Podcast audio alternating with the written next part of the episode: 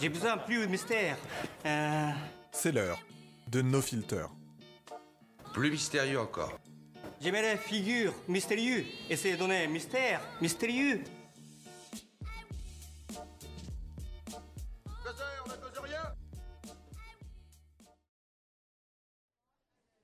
Bonjour à vous et bienvenue dans ce nouvel épisode de No Filter.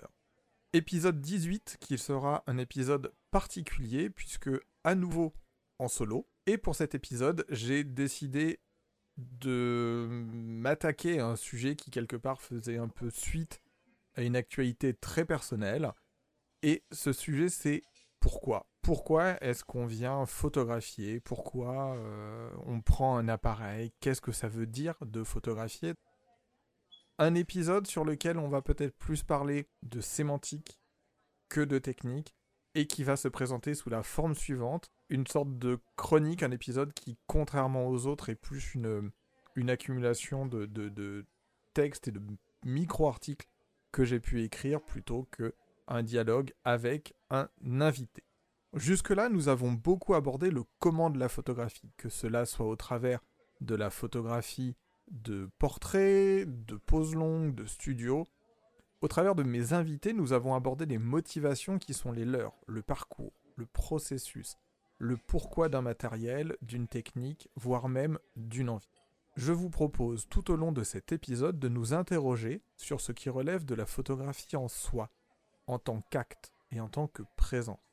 Prenons ensemble la première requête Google avec le mot photographie, retirons tous les autres pour ne garder que cette notion et un point d'interrogation.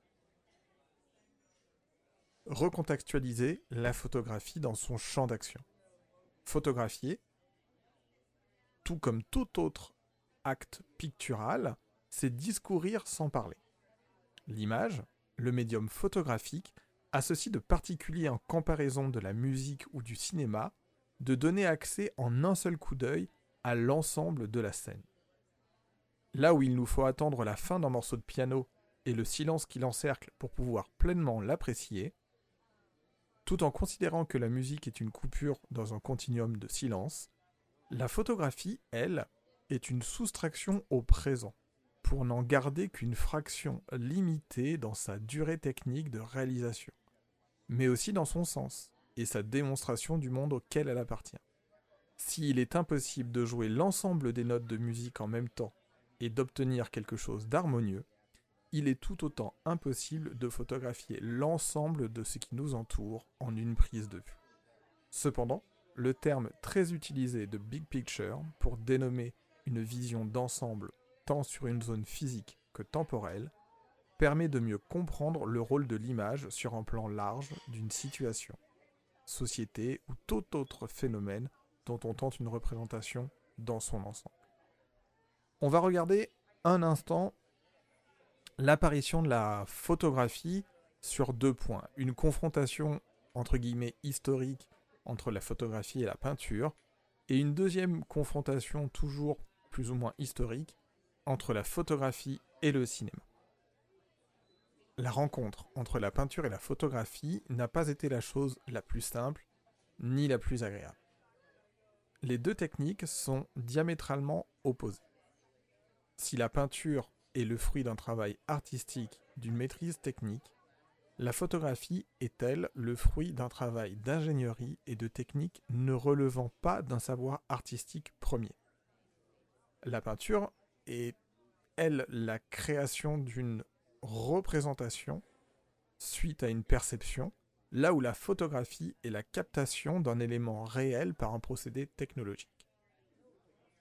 Pour un peu mieux préciser le fond de ma pensée et du moins euh, ce vers quoi j'ai envie de tendre sur, ce, sur cet épisode qui sera forcément un petit peu particulier et peut-être un peu plus court que le reste, je vais me permettre de vous lire un petit extrait d'un photographe-auteur qui s'appelle Jean-François De Villers et je vous donnerai, euh, pareil pour la suite aussi, toujours les liens que vous allez pouvoir retrouver dans le billet du podcast de manière à pouvoir vous renseigner par vous-même et continuer la lecture si vous voulez. Il suffit d'observer que la plupart des images photographiques fortes seraient très mauvaises si elles étaient non pas des photographies mais des peintures. Une image photographique forte est celle qui parvient à composer, c'est-à-dire à faire se tenir ensemble tant du point de vue formel que du point de vue de la figuration, à distinguer des choses elles-mêmes, des éléments graphiques autant que figuratifs. Une telle composition apparaît dans un enregistrement du visible, se donne comme un tour de force, un événement, une coïncidence inattendue, une complicité aussi avérée qu'impossible entre la réalité visible et le photographe. Dans une peinture, une telle composition passerait à juste titre pour une mise en ordre graphique et figurative outrée, empathique, pour une réduction du réel à une simple forme, ce qui en conséquence lui ferait perdre toute crédibilité et toute puissance de visibilisation de quelque chose de réel. Une bonne image serait une mauvaise peinture parce que les enjeux de l'une ne coïncident pas avec les enjeux de l'autre. De cette différence, qui ne joue qu'au niveau de la peinture et de la photographie en tant qu'art, on peut déduire ce qui radicalement distingue toute peinture de toute photographie, y compris donc de toutes celles qui n'ont rien d'artistique. La peinture figurative possède une capacité à rendre visible quelque chose de réel ou de présumé tel, extra-phénoménal, inaperçu, inexprimé euh, visuellement. En quoi elle est une manière de réfléchir le réel dans la représentation? La photographie, de son côté, objective une relation au visible phénoménal, de saisie, de mémorisation, de recueil, d'information, d'agrément. Et dans chacun des cas, elle offre la puissance que n'actualisent que les images fortes de réfléchir la relation vivante de tout homme au visible. Au début, en fait, l'apparition de la photographie en termes de procédés purement techniques est venue à un moment chambouler le rapport à l'art pictural majeur, à savoir la peinture de l'époque. On retrouve euh, plusieurs caricatures, on retrouve euh, différentes, euh, on va dire différents textes, différents énoncés qui, peuvent pointer vers cela. Alors, je vais aussi vous mettre les liens qui sont vraiment très intéressants et je vous invite vraiment à les voir pour celles et ceux d'entre vous qui, souhaitent approfondir le sujet. Une conférence de Lise Martineau sur le sujet en trois vidéos qui va très bien exprimer, très très bien exprimer la chose. Au début, on s'est retrouvé en fait avec une peinture qui était là en art établi et comme on l'a dit, qui relève d'une représentation de, la réalité. Là où la, photo la photographie pardon, est arrivée et s'est imposée comme un, une copie, un miroir, de la, un miroir de, la, de la réalité. Il faut bien imaginer que les tout premiers photographes avaient plus un bagage de techniciens et d'ingénieurs, entre guillemets, que d'artistes. Ensuite, la photographie a commencé à prendre les codes de la peinture pour ce qui est de faire poser des modèles, pour ce qui est de gérer un cadrage, pour ce qui est de gérer une lumière, de reproduire un acte euh, créatif. Il ne faut pas oublier que d'un point de vue purement technique, euh, si on peut dire, les premiers photographes étaient plus des observateurs euh, de la chimie et de l'ingénierie que des artistes. Vraiment, je vous conseille d'aller voir et écouter les trois conférences de Lise Martineau sur le sujet qui sont vraiment très très bien. Pour ce qui est de la confrontation entre la photographie et le cinéma, nous avons tous pu entendre au moins une fois cette maxime d'un étudiant en art avec son café et sa, cigarette roulée à la main, euh, d'un air blasé qui va dire non mais la photographie euh, c'est la vérité euh, et le cinéma c'est 24 fois la vérité par seconde très souvent, ce dernier ne sait pas qu'il est en train de citer du Jean-Luc Godard, et puis très souvent, il ne sait même pas qui est forcément euh, Jean-Luc Godard. Je vais me référer pour cette partie à quelque chose peut-être de plus pragmatique dans le cinéma, à savoir l'utilisation de la photographie dans le cinéma. L'ensemble des films que nous apprécions, chacun permet de dégager une ou plusieurs photographies des, envies d'images fixes, de, plans que nous souhaiterions figer pour en dégager une photographie ou plusieurs photographies. Le cinéma et la photographie sont aussi intimement liés que la peinture et la photographie. Des plans fixes sans travelling sont construits comme des photographies.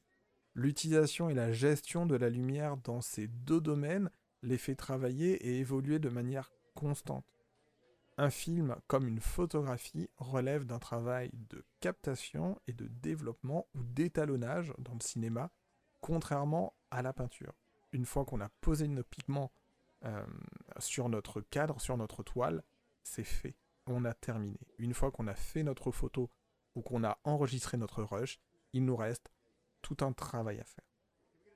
Pour ce faire et pour montrer effectivement peut-être plus profondément le lien de causalité euh, qu'il peut euh, exister entre les deux, on va se pencher sur cette définition du CPNEF hein, euh, sur le poste de directeur de la photographie. Le directeur de la photographie est responsable de la mise en lumière et en image d'un film au cinéma, à la télévision. Il contribue à la création des aspects esthétiques d'un film son rendu d'image et à la mise en valeur du sujet et des comédiens. Il conçoit la mise en image sur la base du scénario et en échange avec le réalisateur. Lors du tournage, son travail reste concentré sur la mise en lumière des plans à tourner. À l'issue du tournage, le directeur de la photo suit l'étalonnage du film et peut intervenir sur les travaux de finition. On se rend bien compte à quel point, s'il est plus facile d'un point de vue technique et peut-être sémantique de venir créer une séparation ou de venir créer une petite faille euh, qui amène à discussion entre la peinture et la photographie, cette faille est presque inexistante, au contraire, entre le cinéma et la photographie. Est-ce qu'on peut dire que l'une sans l'autre n'existerait pas, oui, je pense vraiment que ce serait compliqué, effectivement, d'avoir un monde dans lequel on aurait de l'image animée sans avoir de l'image fixe, et à l'inverse, de l'image fixe sans avoir euh, de l'image euh, animée. Les photographes vont regarder des films euh, naturellement, vont aussi aller voir des expositions, vont lire, vont aller chercher de l'inspiration dans différents médiums. Et naturellement, les vidéastes vont aller, pareil, euh, regarder, on en revient à la peinture, vont aller regarder de l'image fixe, que ce soit de la peinture, que ce soit de la photographie, pour se dire tiens, ça c'est un cadrage qui est intéressant, ça c'est euh, une manière de mettre en lumière, ça c'est une, gestion de la profondeur, c'est voilà, c'est un, champ visuel qu'il est intéressant pour moi de, challenger et peut-être d'essayer de, représenter un peu différemment. Alors, on, on va juste essayer de se faire une petite liste, si je puis dire. Alors, naturellement, elle sera non exhaustive, puisque c'est le, le principe d'être une liste, c'est d'être quelque chose, euh, on va dire normalement d'ouvert euh, et, forcément non exhaustif. On va essayer de voir les différentes utilisations de la photographie et du médium photographique, si vous le voulez bien. Je suis vraiment désolé, je vais très certainement écorcher les, oreilles de certaines personnes qui vont pouvoir dire non mais en fait on aurait pu parler de ça, on aurait pu parler de ça. On va avoir une, j'allais dire une foultitude de types de, types de photos. Là j'en ai à peu près noté, euh, pof, j'en ai à peu près noté 8, 9. On va commencer par exemple avec la photographie d'archives. Garder une trace d'une situation, c'est de la photographie d'archives. Euh, garder une trace d'une représentation d'un élément, c'est de la photographie d'archives. La conservation euh, de l'information dans un but de catalogage ou de comparaison. Euh, des maisons de haute couture, j'ai pu passer, travailler dans, au moins dans une d'entre elles, en fait, avaient besoin juste de faire des photographies sur des angles très grands et peut-être même du 360 de certaines robes, tout simplement parce que avec le temps, ces modèles qui sont uniques, comme toute chose, vont se dégrader, alors que c'est plus facile de garder une image qu'on va pouvoir mettre dans une, dans une banque d'images qui va servir de référentiel pour la suite et de dire voilà, si on a un souci, on a une sauvegarde d'une forme physique de, euh, de cette œuvre. Les douanes aussi, euh, la photographie d'archives, les douanes vont photographier les prises de contrefaçon avant de les faire passer par le feu. De toute façon, le, le but des douanes, c'est un moment de, effectivement, de mettre fin euh, à la contrefaçon. Pour autant, vous devez garder une trace de ce que vous avez pu avoir entre les mains et pour simplement voir les évolutions de contrefaçon et voir si les choses euh, s'améliorent ou, se détériorent. Donc là, on n'est plus sur de la photographie d'archives. Après, on a de la photographie d'information. Ça va être témoigner d'une situation, rendre compte de ce qui échappe au regard, ce qui est autre, euh, lointain. L'illustration d'un fait d'actualité, si vous voulez. On va retrouver cette photographie dans les journaux pour des reportages de guerre, pour des couvertures de manifestations. C'est photographier dans le besoin de témoigner et d'informer, et cela avec la volonté d'être le plus souvent et le plus logiquement impartial. Les personnes qui euh, écoutent le podcast régulièrement vont rapidement voir où je veux en, en venir sur cette, sur cette fin de phrase. C'est que quand je dis informer de manière impartiale, la photographie n'est pas quelque chose d'impartial. La photographie, on le verra plus tard, la photographie c'est un choix. C'est venir décider, comme je disais un petit peu plus haut dans le texte, c'est décider de venir couper un segment de la réalité, un segment précis, de le sortir et de le traiter comme une pièce complètement unique. Alors bien sûr, cette pièce unique, euh, on va faire euh, des, références et ce qu'elle comporte va permettre de comprendre la plupart du temps à quel contexte historique, social, politico-économique elle peut appartenir. Mais n'oublions pas, tout au long de ce podcast, euh, qui est plus sur le sens de pourquoi on photographie, que la photographier, ce n'est pas un acte anodin. On tend pas le bras en se disant, bah tiens, je vais regarder, je, voilà, je vais tendre le bras, je vais pas regarder ce que je photographie et je déclenche. oui, techniquement, on peut le faire. Mais là, c'est pas ce qu'on va considérer comme étant de la photographie. On a ensuite la photographie organisationnelle. Conserver une trace d'un ou de plusieurs éléments de manière à en pouvoir en témoigner ou en reproduire cette dernière. Euh, la photographie de scènes de crime, tout comme l'utilisation des, des Polaroids dans les années 80 et 90 pour les défilés de mode, ça vous permet de faire une organisation, de faire un chemin de fer. C'est-à-dire, voilà, tel modèle va passer après euh, tel autre modèle, et sur tel modèle va porter telle, euh, telle robe, tel habit, tel habit, tel habit. Donc la photographie d'organisationnel, c'est purement quelque chose, on va pas forcément dire euh, de professionnel. Il y a des personnes qui vont se faire des, des, mind maps avec de la photographie, il y a des personnes qui vont travailler avec de la photographie, enfin du moins utiliser la photographie de manière, pardon, de manière organisationnelle, sans pour autant que ce soit dans un but euh, professionnel. La, photographie pardon, organisationnelle, elle permet de créer un axe de passage entre deux entités euh, et cet axe permet voilà, de reproduire en allant dans un sens ou dans, un autre. On, a ce biais qui sera euh, toujours le même et qui va pouvoir nous permettre de travailler simplement et facilement puisqu'on va garder une trace de la chose. La photographie administrative.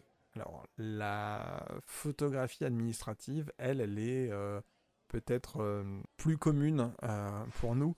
C'est une photographie qui ne tient clairement aucun cas de la notion artistique. La photographie tient une grande part dans le besoin et la gestion administrative d'une société, d'un État, d'une collectivité. On va avoir besoin de garder une trace physique d'un individu. On va avoir besoin de garder une trace euh, d'une euh, manifestation, de voilà, d'un événement civil, euh, social ou administratif qui peut qui peut apparaître.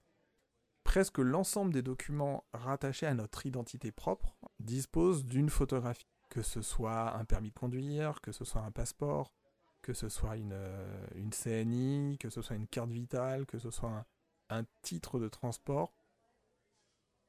Alors forcément, cette photographie est d'une qualité moindre. Le plus important reste la possibilité de reconnaître et d'identifier le propriétaire d'un titre, euh, du document dont la personne euh, se fait ou se proclame le, le, le détenteur. Cette photographie-là, la photographie administrative, elle amène à quelque chose qui est que, comme c'est la photographie peut-être la plus commune, celle à laquelle on est la plus habitué, beaucoup de personnes euh, autour de nous, autour de moi, j'ai pu entendre très souvent des personnes me dire oui mais je ne suis pas photogénique. Euh, j'ai un visage, j'ai une forme de visage, j'ai un sourire, j'ai l'écartement entre mes yeux si vous voulez, peu importe. Je ne suis pas photogénique. Tout simplement parce que les conditions, on va dire, de lumière pour la photographie administrative, comme je disais tout à l'heure, ne font aucun cas d'une valeur artistique. On vous demande d'avoir une expression neutre, de regarder droit devant vous, l'éclairage est assez plat. Enfin, il vous suffit de regarder comment vous êtes éclairé dans un, dans un photomaton euh, ou n'importe quel studio où vous allez faire des photos d'identité pour bien vous rendre compte que non, ce, n'est pas. Euh, le, but n'est pas de vous rendre beau, le but est de garder une trace de votre identité physique, de votre, de votre personne. Pour autant, je vous assure, toutes les personnes, hein, et c'est vraiment, ce, sera un défi à prendre, toutes les personnes qui peuvent écouter ce podcast, pardon, et qui vont dire oui, mais je suis pas d'accord, euh, moi je sais que je suis pas photogénique.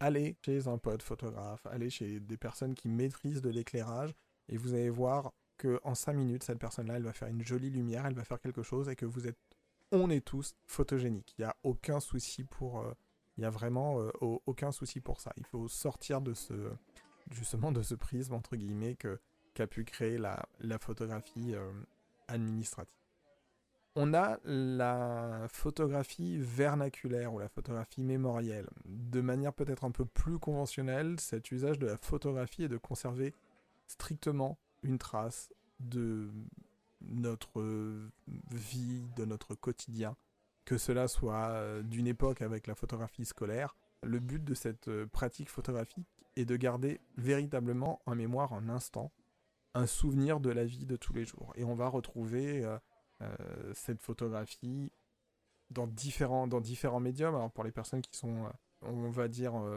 autour, de, autour de la quarantaine comme moi, vous allez avoir, vous allez retrouver des, voilà, des, des vieilles photos d'appareils, d'appareils jetables, des diapositives, des choses qui ont pu des choses qui ont pu pardon, appartenir à nos parents ou à nous-mêmes quand on était plus jeunes, en comparaison avec peut-être cette nouvelle photographie entre guillemets vernaculaire qui se représente maintenant sous une autre forme qui serait celle parfois un peu d'Instagram. Alors on va voir que la photographie d'Instagram c'est encore un petit peu autre chose, mais il y a beaucoup de personnes qui utilisent Instagram un peu, ou du moins leur téléphone portable, qui amène éventuellement une utilisation d'Instagram, un peu comme une, euh, oui, comme un journal intime, comme garder une trace. Euh, on a, les, on va dire les, les grands groupes numériques ont bien compris ça. On a eu euh, l'utilisation et la création de, Picasa il y a plusieurs années. On a les albums photos sur lesquels on peut taguer des personnes pour, les, pour ceux et celles d'entre vous qui sont encore sur des, réseaux sociaux comme Facebook ou autres. Et on a, ce, voilà, on a cette utilisation de la photographie un petit peu comme un, marque-page quotidien qu'on va venir rajouter chaque jour et qui nous permet de, de revenir à quelque chose. des photos d'il y a un an, des photos d'il y a deux ans, des photos de la semaine dernière. On a aussi la photographie comme moyen de séduction. Alors, l'image publicitaire est un parfait exemple de ce propos. Jusqu'alors, la photographie tient toujours une place prédominante dans la publicité. Hein. On a beau dire que euh, euh, la photographie, c'est de plus en plus compliqué, et comme je dis souvent quand, quand je discute avec des personnes autour du métier de la photographie, tout le monde veut de l'image. Tout le monde veut de l'image, tout le monde veut de la photo. Par contre, personne n'est motivé à mettre un radis dedans. C'est très souvent le problème pour les personnes qui veulent travailler dans la photographie. La photographie, on va dire, de séduction, pour pas dire publicitaire, permet de mettre en avant, alors, ça va être très large, mais un produit, un style de vie, des valeurs, de vendre, euh, de vendre un pack de bière au regardeur ou de vendre, euh, de vendre un yaourt avec une nana à moitié à poil derrière, parce que vous comprenez, il y a un lien de corrélation entre les deux et que c'est important de montrer les deux. En gros, ça va permettre à une personne d'adhérer à un propos, d'adhérer à un style de vie qu'on va lui faire désirer, même si la personne n'en a pas besoin. Ce désir d'objet, comment dire On va vous faire désirer via un, via un objet, le, un symbole de un type de vie, quelque chose qu'on va porter à votre, à votre regard. Et, le but, en fait, est tout simplement ce, travail de, ce travail de, de séduction. Regardez comment euh, certains pays, euh, et c'est très très bien, ça arrive enfin, je veux pas dire de bêtises, mais certains pays du Nord, que je regarde, mais est-ce que c'est pas le Danemark qui vient de déclarer que à partir de je ne sais plus quelle date, toutes les photos présentes sur les réseaux sociaux comme Instagram, comme euh, Facebook, comme Twitter, des choses comme ça, toutes ces photos, toutes ces photographies d'influenceurs qui sont retouchées, on parle pas de développer, hein, on va pas refaire, enfin on va pas refaire, si on pourrait le refaire, mais là c'est pas le but. Euh, cette discussion entre euh, développer et retoucher, donc toutes les photographies qui sont retouchées, qui seront présentées sur, le, médias, par exemple Instagram, devront stipuler dans les notations, dans les commentaires qu'elles ont été retouchées. Il est intéressant de voir comment avec alors je vais être un petit peu je vais être un petit peu cavalier je vais être un petit peu euh, pas envie d'être grossier mais je vais être un petit peu taquin. Il y a ce qu'on appelle le personal euh, le branding. Petite dédicace aux personnes qui vont voir des photographes en disant voilà moi j'ai besoin d'avoir des belles photos de moi tout ça pour euh, pour Tinder pour des choses. Moi je vous mets très clairement dans la catégorie le personal branding le, personal branding qui maintenant donc la mise en avant d'une personne qui à la base était la mise en avant d'une personne d'une valeur d'une marque maintenant avec euh, de l'Instagram, du TikTok, du Twitter est devenu quelque chose de, complètement biaisé. Il est intéressant de voir euh, ces, ces, posts euh, d'influenceuses qui, dans un avion, vont se mettre en première classe pour faire des photos et en fait, elles voyagent en classe éco avec la plèbe dont on fait plus ou moins tous partie. Ce travail-là, en fait, on est actuellement dans une, dans une société qui est tellement basée, justement, je vais pas dire sur la photographie, mais sur l'image, que la photographie comme moyen de séduction qui à la base normalement était soit euh, et on retombe dans la photographie vernaculaire euh, une photographie de l'être aimé qu'on gardait auprès de soi quand on partait euh, quand on partait faire un voyage ou quelque chose comme ça et qui servait un petit peu de, retour au port en se disant voilà bah voilà ça c'est la personne que j'ai dans ma vie et j'en ai une trace qui m'accompagne on est passé maintenant à d'un champ personnel on est passé à quelque chose de très différent qui est un champ public de séduction. Et l'image publicitaire, ces dix dernières années a énormément, énormément, énormément évolué. À tel point qu'il est intéressant de voir comment les mises en scène avant, qui pouvaient être euh, parfois très, très froides, conventionnelles sur un standing de vie, euh, pour ce qui est de la photographie de séduction, de la photographie publicitaire, reviennent maintenant à quelque chose de peut-être un petit peu plus cosy, peut-être un petit peu plus tourné autour euh, de valeurs plus, plus communes comme la maison, la famille, parce qu'au final, les, les, canaux se sont, les canaux se sont inversés.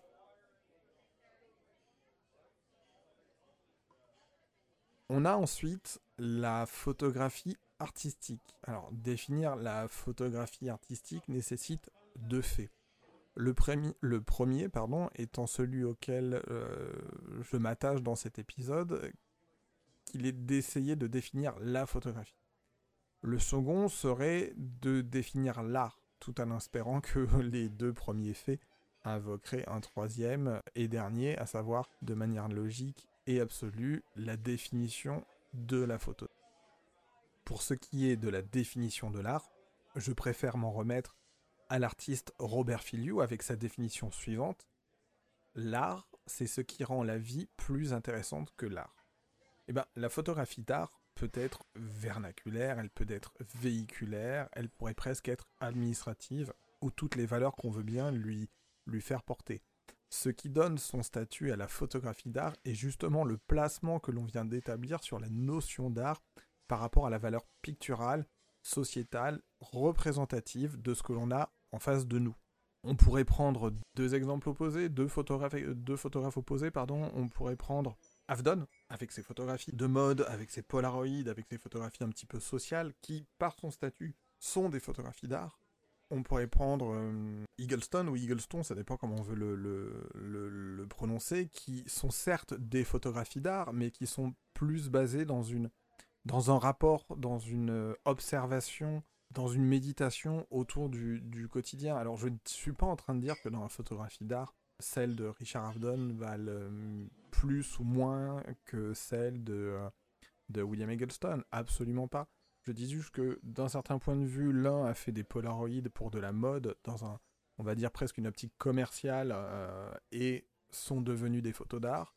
Et de l'autre, une personne un artiste vient parfois ouvrir tout simplement son congélateur, retrouve d'énormes pains de glace, fait un cadrage, joue avec une lumière et derrière il y a un travail avec un, tireur et ça va devenir une photo d'art. La, photo d'art, c'est à la fois euh, et quelque chose de très sérieux et quelque chose d'un petit peu fourre-tout qui euh, en permanence va se définir un petit peu par euh, les propres valeurs de, de, son marché qui sont effectivement fluctuantes et toujours assez mouvantes.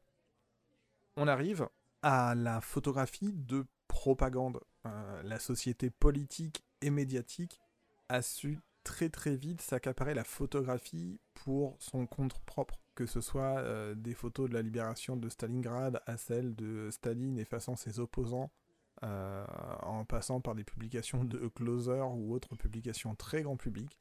La photographie a servi de tout temps à montrer une vérité qui n'est autre que celle du commanditaire ou du photographe. Il n'y a pas de vérité propre en photographie et encore moins dans ce qui relève naturellement de la photographie de propagande. Tout comme en politique, la vérité photographique appartient à celui qui parle le plus fort et occupe le terrain de la manière la plus imposante. C'est un, point qui est, euh, j'allais dire, intéressant ou euh, euh, raccord. Quand je vous disais que la photographie n'est pas quelque chose de neutre. Photographier, et je vais éviter de me répéter, c'est mettre en avant quelque chose.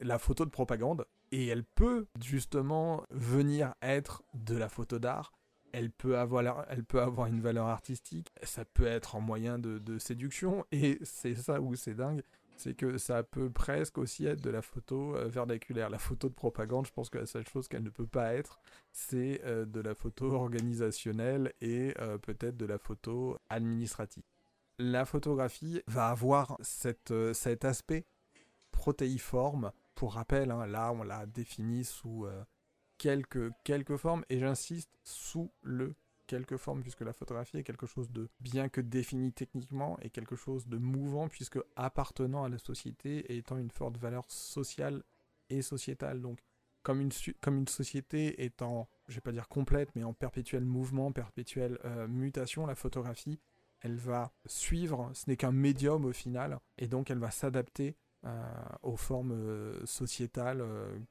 qui sont présentes à ce moment-là. Donc, on a évoqué, et c'est plus vraiment une, courte liste, hein, mais on a évoqué la photographie d'archives, la photographie d'information, la photographie organisationnelle, la photographie administrative, la photographie vernaculaire ou mémorielle, la photographie comme moyen de séduction, donc ce que j'ai appelé l'image publicitaire, la photographie artistique et euh, la photographie d'art, et pour finir, la photographie euh, de, de propagande.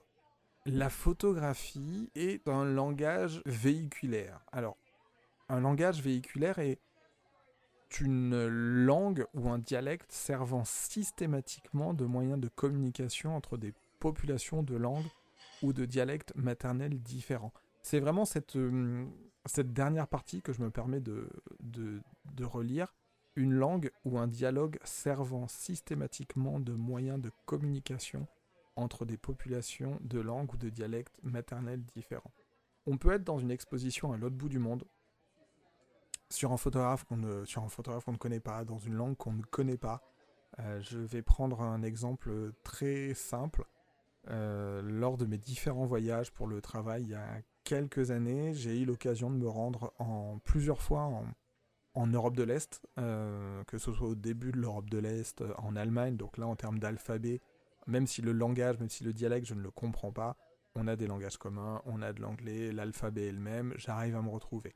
Je suis allé plus à l'Est, je suis allé en Russie, et là on se retrouve avec du cyrillique, on se retrouve avec une, abstraction qui était complète pour moi puisque je ne reconnais pas l'alphabet, je ne connais pas la langue, tout est beaucoup plus compliqué. Mais pour autant, la photographie, l'image reste quelque chose de commun entre la culture qui est la mienne ou la culture qui serait une autre personne, celle d'une autre personne, pardon, et celle du pays dans lequel je suis. On peut communiquer en termes d'image. Je ne vous dis pas qu'en communiquant avec des photographies ou des images fixes, on sera euh, aussi intelligible qu'en parlant la langue, absolument pas. Mais à ce titre-là, pour moi, la photographie est un langage véhiculaire. Comme énoncé plus tôt dans le déroulement du podcast, le médium pictural a cet avantage de l'immédiateté en comparaison des autres médiums.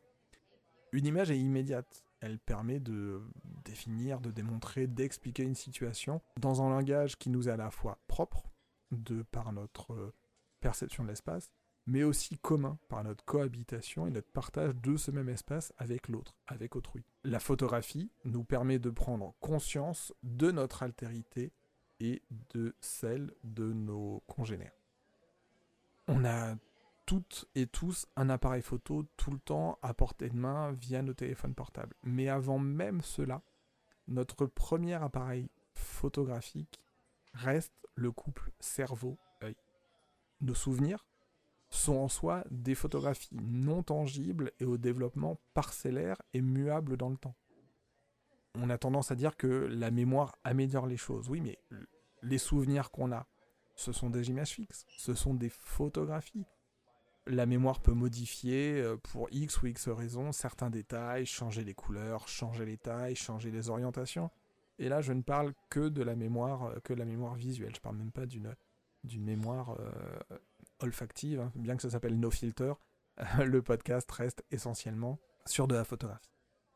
Les téléphones portables, quant à eux, ont grandement facilité la démocratisation et l'ouverture à un plus grand public de la photographie de manière générale. Pour autant, euh, l'acte photographique en lui-même n'est aucunement un acte neutre. Quel que soit son propos ou sa cible, photographier, c'est décider de manière singulière d'isoler un moment de réalité pour le retranscrire sous une forme et une vision qui nous sont propres.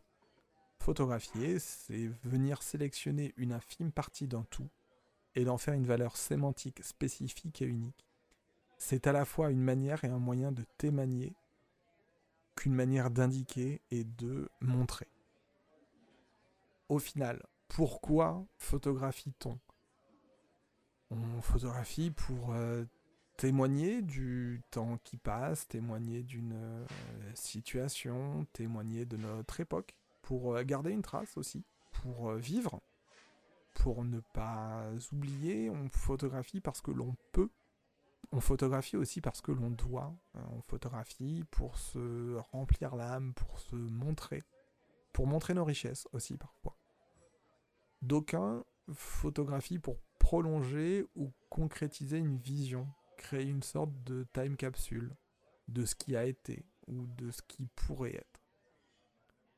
L'image en tant qu'elle fait partie intégrante de la réalité tangible et de la vie de l'homme depuis son apparition. La photographie telle que nous la connaissons est la simple concrétisation de la caméra obscura qui déjà était connue euh, à l'époque euh, de la Grèce antique. Elle nous permet désormais de partager nos visions passées ou à venir avec tout un chacun. Nous photographions selon une partition en trois actes.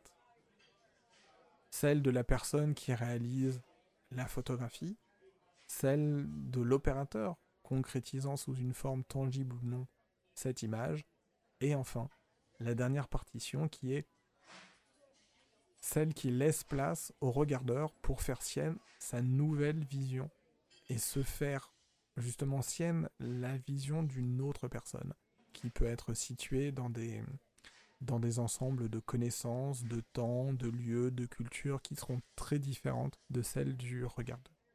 Au-delà de la photographie, il y a cette notion de raconter des histoires. La photographie a pour valeur de les partager, et pour certains d'entre nous, de nous pousser à les raconter à nouveau, en formant ainsi un cercle vertueux.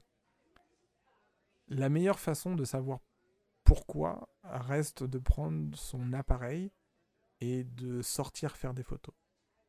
Quelque part, un photographe, bien avant l'heure, est quelqu'un qu'on pourrait qualifier maintenant de storyteller. Au-delà de raconter des histoires, la photographie, tout simplement, c'est les partager. On arrive à la fin de cet épisode qui est un petit peu particulier, comme je vous le disais, c'était plus une sorte de, de chronique, euh, si je puis dire, euh, avec de très très grands guillemets, parce que je ne suis pas, euh, je ne suis ni, ni rédacteur ni journaliste, mais j'avais envie de questionner, d'interroger avec vous ce pourquoi est-ce qu'on photographie et socialement, sémantiquement, qu'est-ce que cela peut représenter, qu'est-ce que cela peut provoquer. J'espère que cet épisode, bien que d'un format et d'une durée spécifique euh, vous plaira. On va vite revenir à des épisodes de nouveau à euh, deux micros, peut-être à trois micros, on verra en fonction du, temps. Il va se passer pas mal de choses sur, ce, sur les, les, 3-4 mois qui viennent. Merci beaucoup de votre temps d'écoute. Bonne, euh, on va dire, euh, fin d'été. Non, je vous souhaite pas une fin d'été parce que j'espère qu'on va se trouver encore durant l'été. Mais en tout cas, je vous dis à très bientôt et j'espère que cet épisode vous aura permis de vous questionner avec moi un petit peu sur la photographie.